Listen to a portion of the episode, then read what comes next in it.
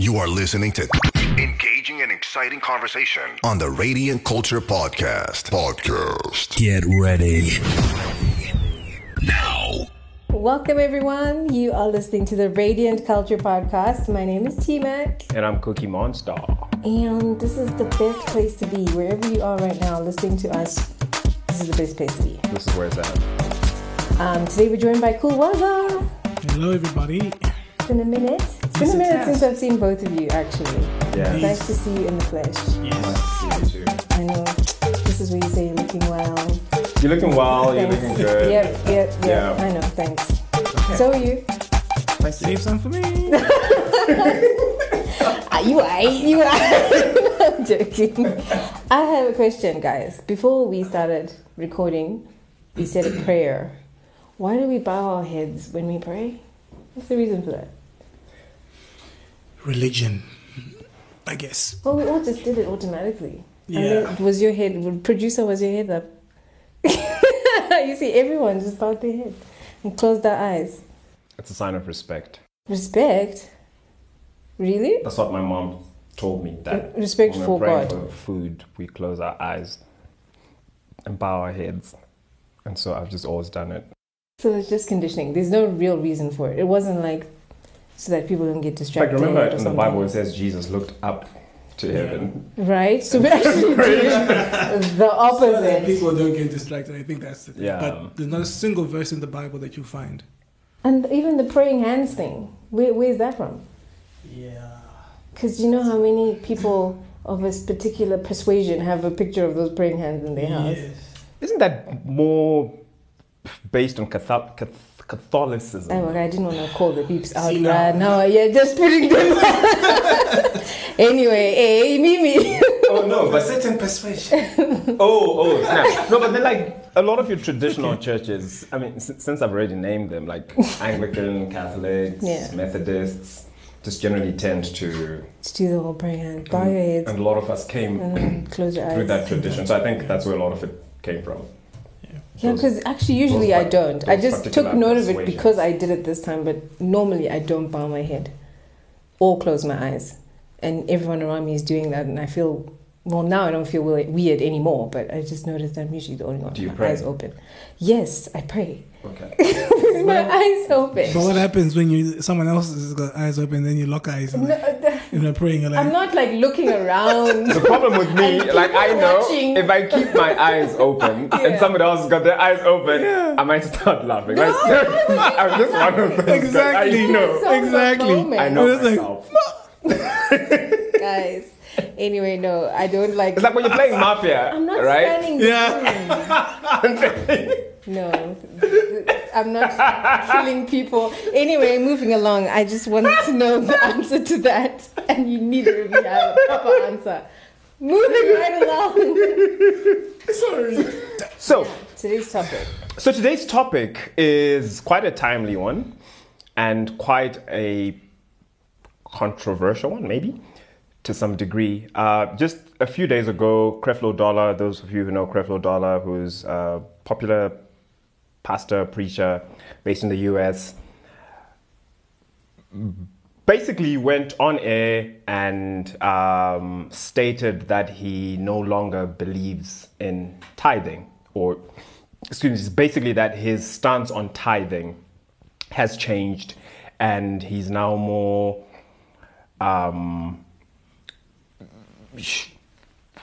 leaning towards the whole grace message and that tithing is an Old Testament practice, and and and and. But the thing we want to focus on today is the fact that that particular statement that he made um, caused quite a few shockwaves, and you know, just in popular media, in the church at large, there've been lots of conversations happening. Some people are like. Finally, Yeah. some people are quite mad about it. I've been I've been watching several conversations happening about this, right? A- Around this, where some people are like, I mean, I'm a tither. I will Yeah. not stop tithing. Yeah. I've seen it work for me. Some people are like, ah, finally somebody speaks the truth. You know, all of that. I hope other pastors wake up. So of course, it's a very contentious contentious issue. So that's the discussion we want to have today.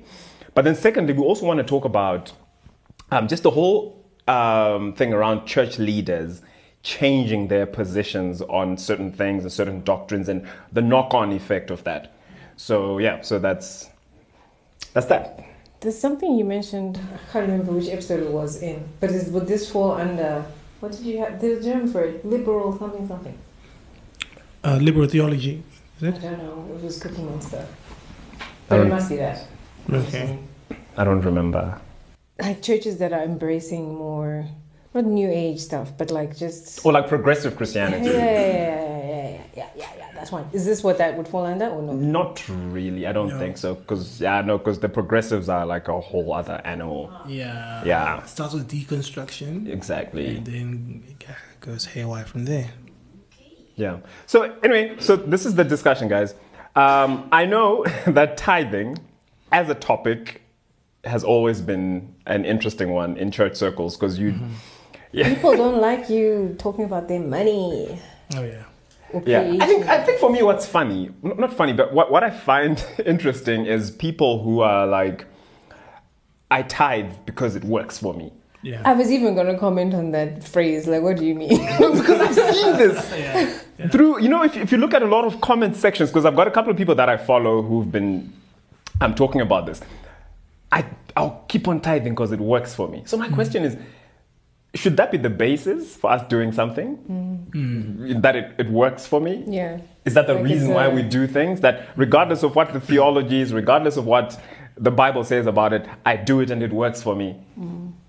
Isn't that similar to wishing on a going going to a wishing well and wishing for something and then Well, just if it- if it you know what I'm, saying? I'm just for saying where do we draw the line? Anyway that's I feel like it's like the tooth fairy. Like I put the thing under my pillow and the money's there the following day. It's like it works for me. I should still be doing it actually. It's just that my teeth don't still fall out. but yeah, I mean, I think that's what they mean. that it, it's working for them in some way. Yeah, because this one, I remember like this one person, it was an argument, and somebody was trying to bring scriptural understanding, right? And they're like, ah, I hear what you're saying, but for me, it works for me. Regardless of, I'm just like, no, but shouldn't you be looking at what scripture actually says, right? Not that I'm saying I don't believe in tithing or whatever. I'm, I'm just saying that I think our starting point is concerning. Anyway, so cool Waz, what did you think of this whole thing? Triple. I think, yeah, I, I mean, listening to, to Creflo and not having listened to him in a long time, um, I do know the context. A few years back, he found the gospel of grace. So he's been changing a lot of things. Uh, even changed uh, this whole thing. He doesn't wear suits anymore. I mean, all the time. Uh, yeah, show up in jeans and stuff like that. You know, usually grace preachers they like to show up wearing casual clothes and stuff. So he, ne- he never used to do that. Guys, you're, So he's been you're on a- on teaching a me journey. new terms. What is this grace, grace thing? Yeah, I think The like- way you're yeah, using the yeah. Oh, term. sorry, I know grace. what Okay, so the the grace revolution. So there's a grace.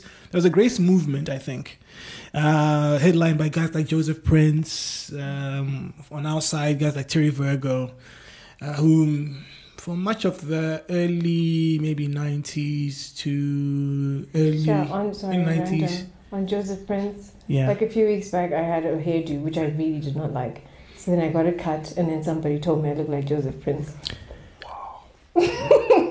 Needless to say, I've since changed my hair. But anyway, Yo, continue. ju- the pictures. yeah. I'll show you. Please do. I have to see this. Jose. Uh, so he's he's big on grace. Eh? He, he, that, that, that's all he basically you know, preaches. So I think he he fell in love with the gospel of grace, and then since then it's just been uh, years of just changing stuff. And I used to preach this, I'm preaching this now. So this falls into that. Um, some of the statements he made are, are very radical. So I just throw away all the tapes and stuff. Uh, That was quite radical. Yeah. Who, Joseph? No. Creflo. Oh, okay. But the question is, Yeah. isn't the whole gospel Radical. grace, though? It is. It's just the application of grace.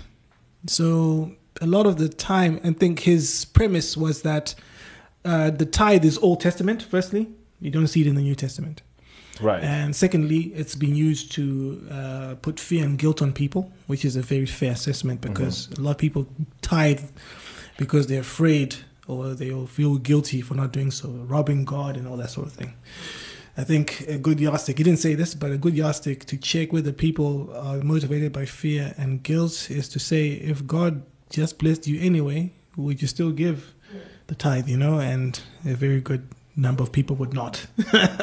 Hmm, it's working for me. Yeah. And, uh, you know, it's like that phrase again, I think we need to, to take it in, in its full context. What does it works for me mean? Sometimes I think the practicality of the tithe coming now, I think maybe I'm going ahead of, uh, of where we're supposed to be, but uh, the tithe go- is very go ahead, practical. You know, uh, it's a re- it's a it's a regular amount that you know that you have to give. One of the challenges with the grace and generous giving and whatever, most of the people that tout that are not the most generous givers, and they use that as an excuse not to give Right. generously. You see, so you know, and even if you're not using it as an excuse, but if you don't have the tithe, how do you decide what to give? And how do you decide how often to give? You know, and I think that's one thing I've I think I've just seen in because I've grew up on this this grace message and around people who push grace, and you look at the at the offering baskets, it's a bit tricky, you know. It, yeah. Uh, yeah, you're like, where's how come grace is not moving you to give more than the ten percent? You know, it's like it's like this shield. I don't have to give. I don't have to give. So, yeah, I think I mean coming back to Creflo, I think he did make some very sound points. But at the same time, I think he could have simplified some things, um, and that's why this topic is so complicated. Because you know, on one hand, giving is a is a responsibility, but it's also a privilege. You know, you don't Yeah. you have to give, but you don't have to at the same time. Yeah. So that's why it gets so complicated. You've touched on something there that I think is really crucial, which is that people who emphasize a lot on grace and all of that generally tend to to give less. Mm-hmm.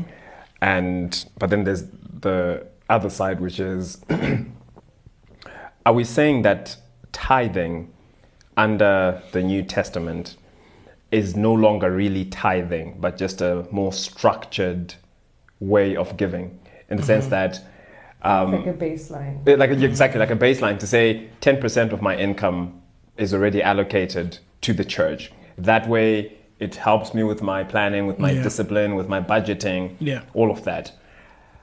But then, does that also then forfeit the promises or the curses that come with tithing or with not tithing? So, for example, Malachi 3, which is the typical anchor verse that's used for or anchor scripture that's used for for tithing that you're robbing me and that the devourer is going to come and whatever whatever whatever.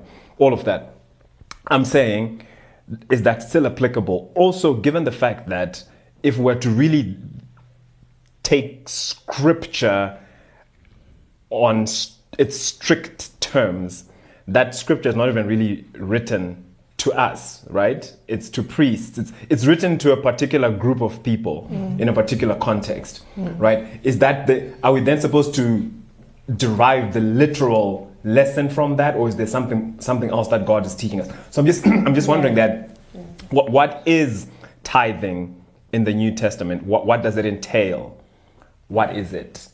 Okay, so oh, that's a very interesting question because see, one of the challenges, I guess, with those people that uh,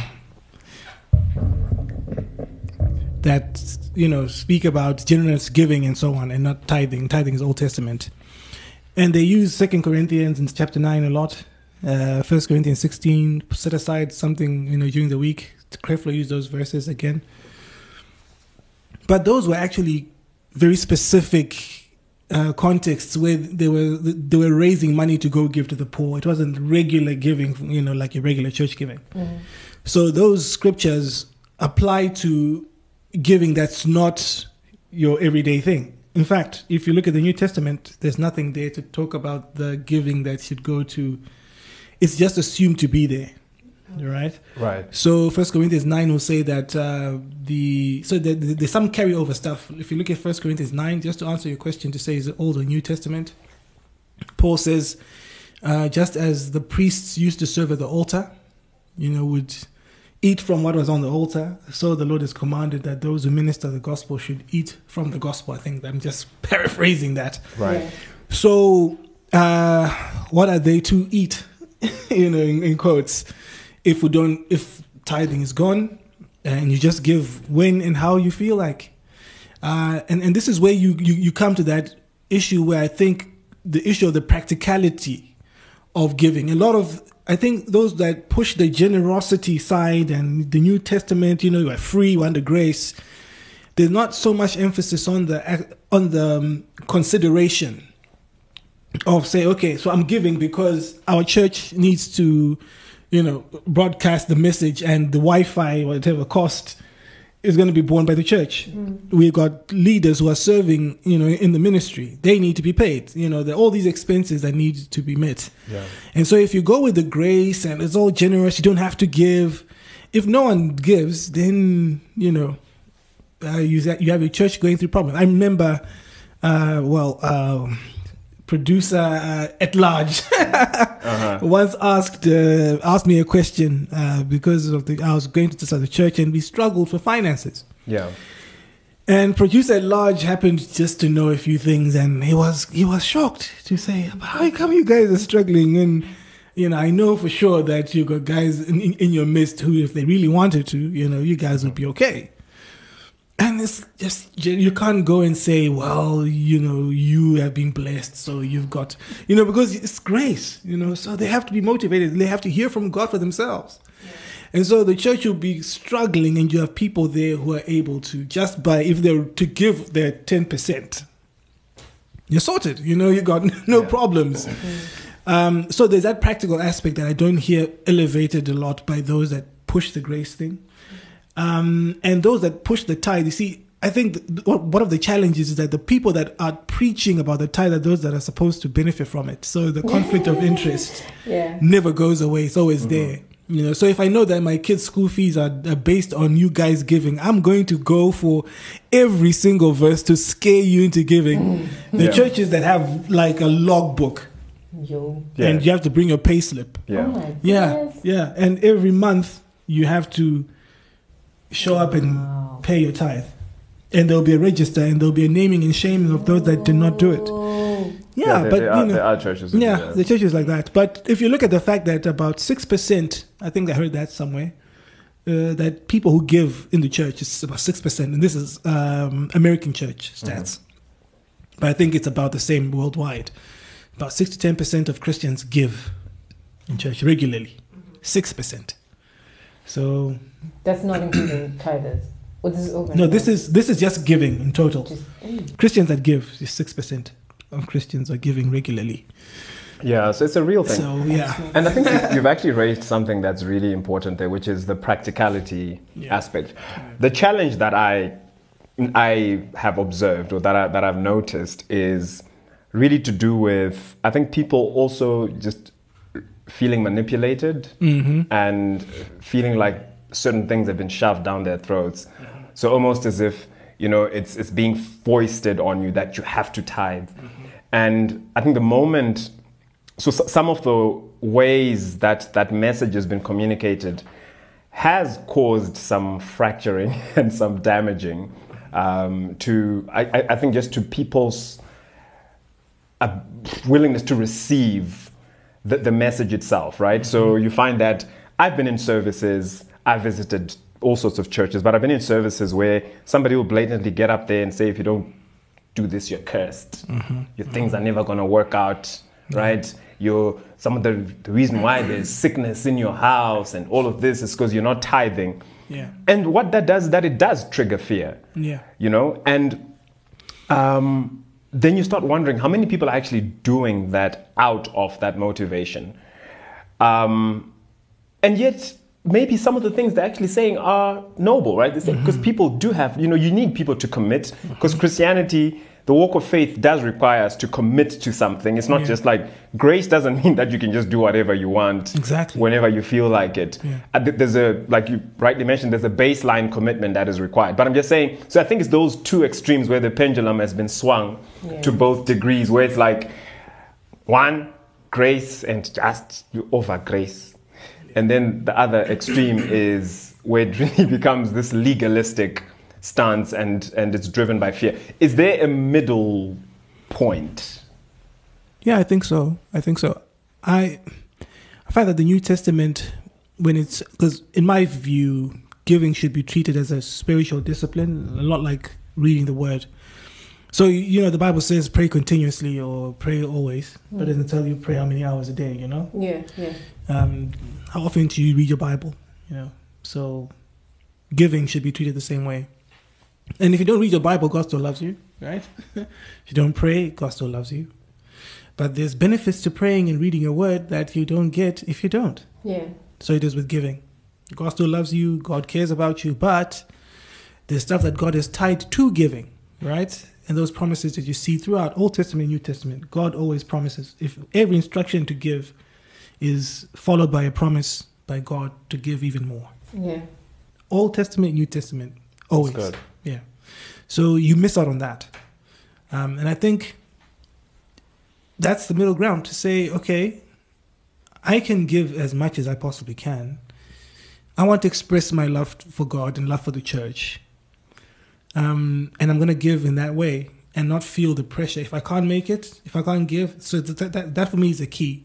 What if you don't and when you can't? How do you feel? Right. Is it that crushing sense of condemnation? Is it guilt? Then your motivation or your base is from the law because only the law brings condemnation.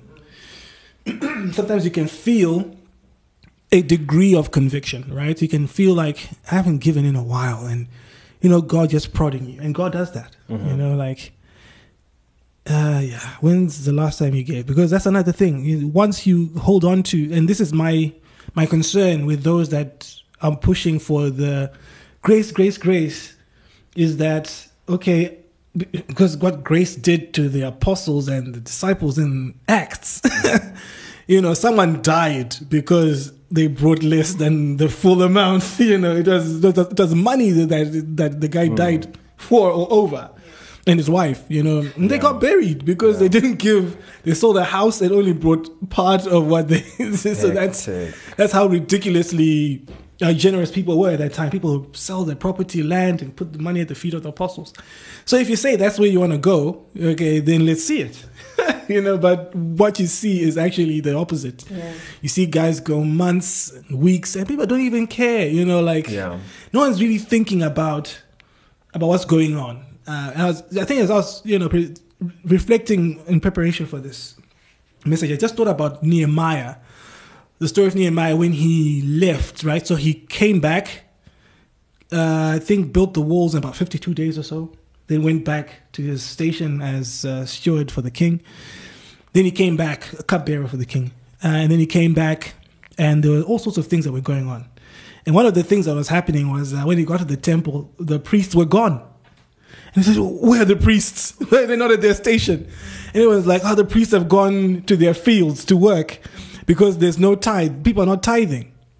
And Nehemiah said, That is nonsense. From now on, people must give their tithes regularly. And he rounded up everybody and scolded them. You know, and, and that's the reality where you find that the people that would rather serve the Lord, you know, uh, they can't do so because the tithes are not coming in. So they have to go to the field, to the marketplace. Right. So you're encountering priests and quotes, or pastors or whoever in the marketplace because they have to make up for what the church is not able to give or refusing to give, whatever the reason may be. So I I have I personally believe that a pastor should not be living this is just my own belief. You won't find it in the Bible. But I just think it, it makes sense that the pastor should not be living a lifestyle. That means a full time pastor should not be living a lifestyle that is below the average lifestyle of the members of his congregation. Yeah, yeah. Bel- Just at that mm-hmm. level or above. Because if if if, if that's if if the average of the church can afford to a certain level, then he should be there Okay. at the very least. You know, because the Bible does say things like um, the those that uh, lead the or govern well, uh, they're worthy of double honor, Yeah. and it's talking about money there because then it, takes, it talks about not muzzling the ox while he's trading grain, and uh, the worker is worth his wages. So that's the And- context. And those are those are the scriptures that people don't like, right? yeah, they don't. The No, moment, no, the moment no. you start no. talking about money, No, people just gosh. get into into a Are bit of a New Yeah. Testament? yeah, yeah, that's New Testament. That's First Timothy five verse seventeen. yeah. Yeah. I think this is important because our money really is a, a part of our lives. And my pastor often says, Your money is. What's the statement? I'm forgetting the phrase. Um, but that money is your life, something along those lines. But one of my favorite apologists used to say that money is congealed life, right? That basically your money encapsulates your life in, in, a, in a sense because you're giving your time or your life for your money. And so when you give of your money, you're giving, you're really giving away, in essence, a portion of your life, which I think is, is, is really important. And, and- and if we're saying that our worship is giving to God that which is worth something to us, then we really should be giving God our money, Yeah. Mm. Yeah. you know? So this is really challenging also. And I think it's important for those of us who are listening to check our hearts where this is concerned because you walk into a church building, there are lights there, maybe there's a praise and worship team, um, things are working well. Who do you think is paying for that? How do you think um, the church is managing to do all those things? And part of being a body of believers is that we, we're all supposed to contribute um, to, to what's going on. And so if you're not contributing anything, because you're now under under grace, right? Um, are you really being a part of the body in that sense? Are you being a part of the community, or are you just taking away and consuming what other people are giving into? I think it's an important thing for us to to consider. Yeah. Cool. I'm curious. Um, you've got kids. Yeah. Do you, how do you, what do you teach them regarding giving to the church? Like obviously, I'm Okay. assuming they're old enough to receive some sort of allowance of Yeah, some description. yeah, yeah. Do you tell them, okay, you need to put aside something to give, Yeah. or So it it was really like not from the allowance and make up your mind, but more like you know like what, what used to happen to me was that you all get something to put in the you know in the coffers. Yeah. Yeah. So- that was the only money I would see the whole week. Yeah. there was no allowance. you no allowance for that. Yeah. So I we had started that. I think uh, what happened church wise, we stopped sending the basket around because of COVID. Oh yeah. and we're still having started sending the basket around. So I think that kind of fell off um, with the because when the basket, it was very easy to say, hey, toss it in. Yeah.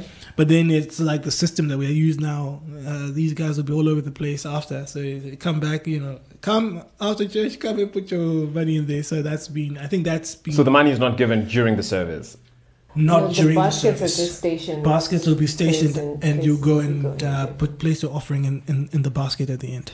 Yeah, but uh, it was just basically there you go, go and put something in. I think they're at the stage where the mechanics of it. So you want them to get used to the mechanics. They want get get the idea that we give. That's what Yeah. we do. Um, I don't think we have got to the place where we, you know I, they can start spouting all the tithe verses or whatever. uh, because my oldest is is ten in October. And then the one that follows is six in August, so they're not very, they're not too old Yeah. yet. So just getting that idea, give, give, give, yeah, Yeah. we give. That's what we do. Yeah. Uh, it's something that we just want to drum into their heads, but definitely important to get it in their in their minds. I think Sunday school should have offering baskets as well. Um, yeah, actually, that's an idea. Imagine the kid has nothing. know. Yeah, exactly. You see, Yeah. that's the thing. That's the thing. So you you know you want to balance that out, make sure no one feels left behind. Uh, but it's a reality, you know. It's if you can't bring something, the, the taught grace Mm. doesn't mean you're a lesser child. Yeah. But also, it's good that they'll go and bug their parents and say, "I need to have something to give." In, Uh, in that might be the only giving that the parent does. the money that they have to give the, To the kids for kids. the Yeah. offering basket. Qu- Exactly. Question though, um, Kwaza or T Mac or whoever wants to take it. So I'm just wondering that do you believe it is right for a church to enforce tithing, to, to have it as part of almost like part of the church's um, regulation? Mm-hmm. To say, for example, if you're going to be a leader in this church, or if you're going to serve in this church, one of the requirements is that yeah, you've got to be the husband of one wife, you've got to do this, whatever, whatever, and you've got to be a tither. Mm. That's what that, that's part of the requirement. I, I'm just based on the biblical precedent. Mm-hmm. Is that a correct stance for church to take? Yeah. Uh, you want to take it, T Mac? Or? Okay. So I would say, and Creflo in his message was actually like, he used that as an example in a, you know, like a, mm, can I say, can I say mocking way? Like he was just making fun of people in the churches where they say you can't serve if you don't tithe and stuff like that. And basically implying that that's not grace. But, you know, like, I, I personally believe from, I'm persuaded from the scriptures, that a leader should be a tither or a giver, what, how, whichever phrase you want to use.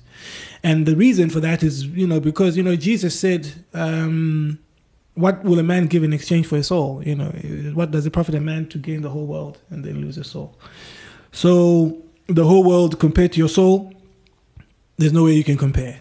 And then a leader, especially like eldership or pastors, whatever, they have oversight of people's souls, right?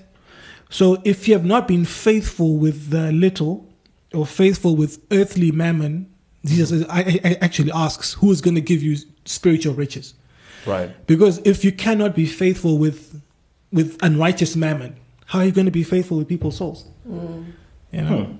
So I, I would, if I was uh, an apostle person who's in charge of looking at how leaders, I want to know how you manage your money, because how you manage your money is going to give me an idea of how you're going to manage the souls, and how much care you're going to take. Good. So um, you know, I, and I find it sad that you know we we we fight about you know tithes and all that kind of thing. Most of the time, when people, I, I believe, when people are fighting about it, most of the time it's not really because people are fighting for orthodoxy, like we want to do the right thing, but it's because people have taken a stance. I can't afford, or I don't want to give, or I got hurt because I was in another church and I gave ten dollars when they said those who want to get married or whatever come with a seed, and I went to it, and then you know, Work The it didn't work for me. Yeah, exactly. You You know, no honey, right? you see, so and then guys have all these issues, uh, and then they use that as an excuse to not give. Um, and I think it's tragic, personally, and it's just a sign of our hearts to say that we haven't actually been freed, you know, by grace to be able to give. Yeah. Uh, to the extent that those, I mean, most people then say, "Oh, the grace we shouldn't have to give." Have you really received the grace of God to enable you to give uh, to that extent. So I think maybe I just digressed a little bit from the from the question, but I do believe leaders have to show faithfulness and they should lead in the area of giving, um, whether it's tithing, whatever they call it. Okay. Must be generous. leads to my next, I guess, to part two of the conversation, which is that um, this sort of thing, you know, obviously when a church leader takes on a position like this, it does have massive ripple effects, you know, and I've I have seen this where church leaders change their positions on certain things, they change their theological um, stance on a on a particular subject. So the, the question for me is is it right? Okay, how do I even ask this properly? Is it right for a church leader to hold that much power hmm. over over people's lives? Hmm. And and I'm asking this with as much um, graciousness as I can. What I mean by that is that so let's say a pastor is preaching something that's offside for 20 mm-hmm. years. Mm-hmm. Then one day they have a revelation that what they're preaching is wrong. Then they change their position. But there are thousands of people, maybe, who've followed this, who've based their whole Christian life on this particular doctrine and everything. Maybe someone no longer even part of that church. Then this guy changes his position. Now he's under grace or whatever. How, how do we, maybe my question is, how do we ensure that people, no, no, no, in fact, here's what i- is it scriptural for people to place that much authority on, a, on an individual? Who's fallible? Who can change their mind when things happen? You know what I'm saying? Yeah. Is that, is that scriptural? Um, I think uh, colloquially you say it. As, I think you could say It's the nature of the beast, really. You can't you can't run away from that. That's why uh, Paul said to Timothy, uh, "Watch your life and your doctrine closely, because in so doing you will save yourself and your hearers." Yo.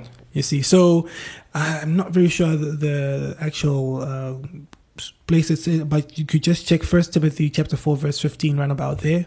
That's where he gives that instruction. Say, watch your life and your doctrine closely, uh, because in so doing, you know, and the price paid for false doctrine. You know, those guys who are referred to by Paul, speaking to, to Timothy again. This is in Second Timothy, where he says these two guys were preaching that the resurrection has already taken place. Jump, Jambres. No, the, the, those are the other guys. This is uh, Philetus and somebody else. Okay. Yeah.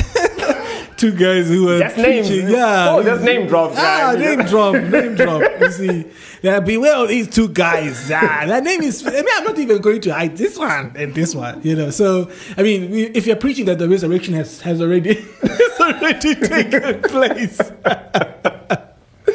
you know, you're destroying. But because you know, you're gonna think. So what's the point? Why am I continuing in faith? Oh, so the resurrection is the rapture has happened, and so we've been left behind. So hedonism and.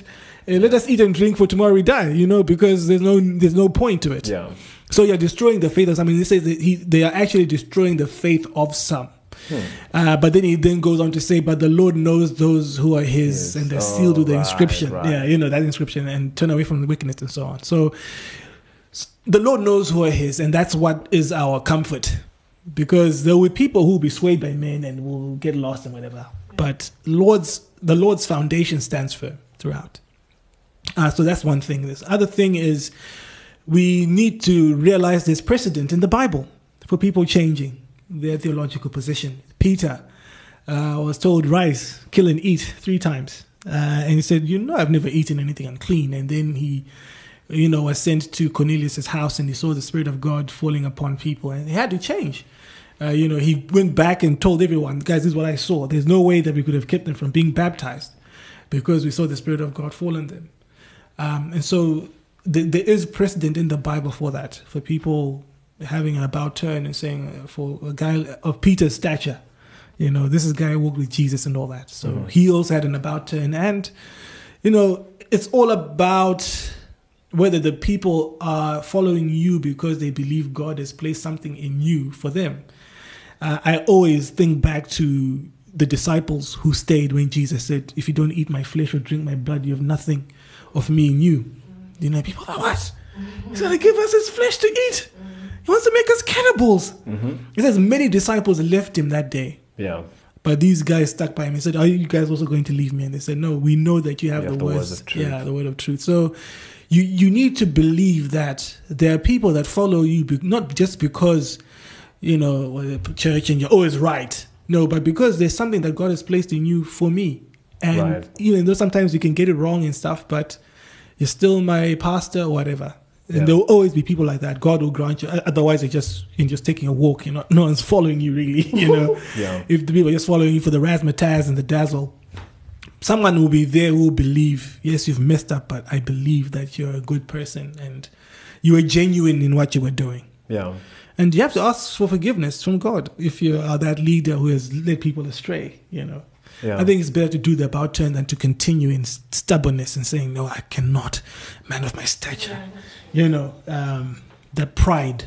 I think that's even worse. And for the believer, because I think this is the other thing that I was actually having a conversation with some friends this afternoon um, concerning this this particular topic, and then it sort of took a yeah a bit of a digression where we're just talking about believers and how we can guard against certain things. Because I think part of the problem is that as believers, and we, we have spoken about this on this podcast um, in the past, that often as believers we don't take the time to study the scripture for ourselves. We don't know what we believe and why we believe it. Yeah. We just kind of follow blindly almost, you know. And so maybe if, we, if you can just speak into that as well to say, Yeah. um, what are some of the things that, what are some of the responsibilities that the believer has? Yes, the pastor and the leader has to keep their doctrine and their life carefully, watch it closely, all of that, because they're Yeah. leading a body. But then similarly, as believers, we too have a responsibility to learn the truth and Yeah. know when we are being led astray or whatever. Yeah, so That's true. That's true. Um, I think the responsibility of it's not very easy because if you're a member of the church and you start seeing that there's some stuff that your pastor is teaching that's not quite correct, does that mean that you leave? You know, what does that mean? So it's important to have an understanding of the word uh, and to be in a church where that is promoted, that is encouraged, that is welcomed, as opposed to be the you are going against a man of God. You know, if you start asking questions, you don't understand something or you don't agree with something, that is yeah a sign usually that you're in a very yeah strange place, and you you need to consider your options. Good advice. Um, I actually wanted to know: is it when you're okay? Say that preacher. Okay, in the case of Creflo, does he answer to anyone? Like, is there an organization?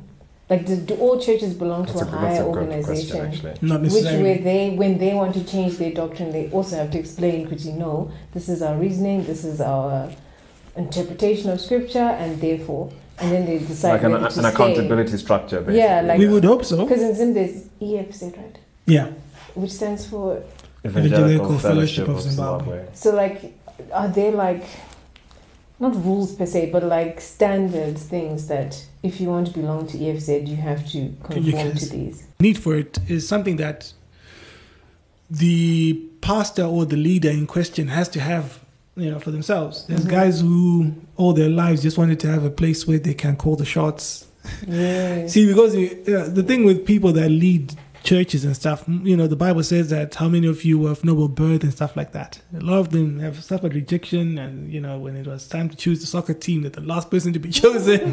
But now, but my now at my church and people call me papa people kneel when i come here you know and so that people you know a lot of broken people are leading uh, and that brokenness is being massaged. So you have people who enjoy being the last word you know yeah, what papa says is correct and if you go against papa so there are people like that then there's people who who who, who value that accountability Yeah. who understand that they're vulnerable, who want to have someone who they can, you know, uh, defer to. So really, it, it boils down to the character of the individual. Mm. But there's a lot of churches where, yes, they, they do say that they are submitted. Some have been kicked out of these families of churches Yeah. because they start preaching stuff that's not consistent with what is believed in that family of churches. Yes. Thereby, Yeah, which is what I was thinking. And you lose fellowship, you Yeah. lose friends, you lose sometimes support financially because I mean, a part of a bigger thing, they get money centrally and start giving it out and stuff. Mm. So you can lose a lot by deviating. I think Creflo himself uh, alluded to how he was, he was going to lose friends as they had done before. Uh, so he has lost friends when he has Yeah, I'm sure he would have. yeah changed tack and said, "Yeah, I'm never going to come and preach in my church again because you're preaching nonsense." No, no honorarium. Yeah, exactly. No, Okay. No more TBN for you. Jokes. I don't know about that. I don't know what their rules are. But no, Uh, I think so. When you're joining a church, would you say that that's something you should ask about? Could you so? Do you guys answer to anyone, or are you guys just lone rangers out here just doing your own thing? so so important. Yeah. I think that's a very that, that's one of the most underrated questions that Mm. a new believer can ask. Mm. Because a lot of people just join because they like the decor. Someone was nice to them when they joined, or they just like the demographic. Oh, it's a nice young hip church. I think we could be comfortable here. No, and then ask those very important questions. So, who are you guys answerable to? Mm. You know, if I if we had a dispute with you guys, who is going to pick that up? If one of you guys abused someone, who who could we talk to? You need to know that. Um, They'll leave the meeting saying, "I hope he doesn't join chat. Yeah. Too intense, bruh." but then again, like membership. So I mean, I don't know how different churches will do membership differently, but I would imagine every church has a process of uh, welcoming, visit, you know, people turning from visitors Yeah. to Yeah. actual members, Mm. and then you'll be taken through some course or something. Yeah. Uh, we have a membership course. I don't know if we actually didn't talk about that, but that should be spoken about definitely in that setting. Say, Mhm. okay, this is what. If that's not, you know, uh, volunteered, Mm. then in that setting you should be asking. Yeah. Say who are you accountable to, and and so on. You can even ask. You can even get as I think. You also want to check transparency. Have you had issues where people have felt abused, and how have you dealt with rebellion, or people who have left, or people who have been hurt? How have you dealt with all that? Those are questions that you should and be able to ask. And if you can't, oh, maybe that's not a very good place for you to be. Yeah, I like that. That's good. That's good. Thanks, Kwaza. I think this has been a very good discussion, very informative, very eye opening, uh, and I think a very necessary one. and of course, our listeners, um, the reason why we like having these sort of conversations is that we want to get each other thinking, want to get each other um, discussing the important subjects and to get the wheels turning. So, um, just really hoping that, you know, something that was said today um, sowed a seed in your mind or put a stone in, in your shoe or something. But that, you know, that, that you really start thinking about these things actively, whether you're in the camp of, you know, I'm all about grace, no tithing, but at the same time, you're not really giving anything. You need to check your heart there because maybe you're really not operating in grace.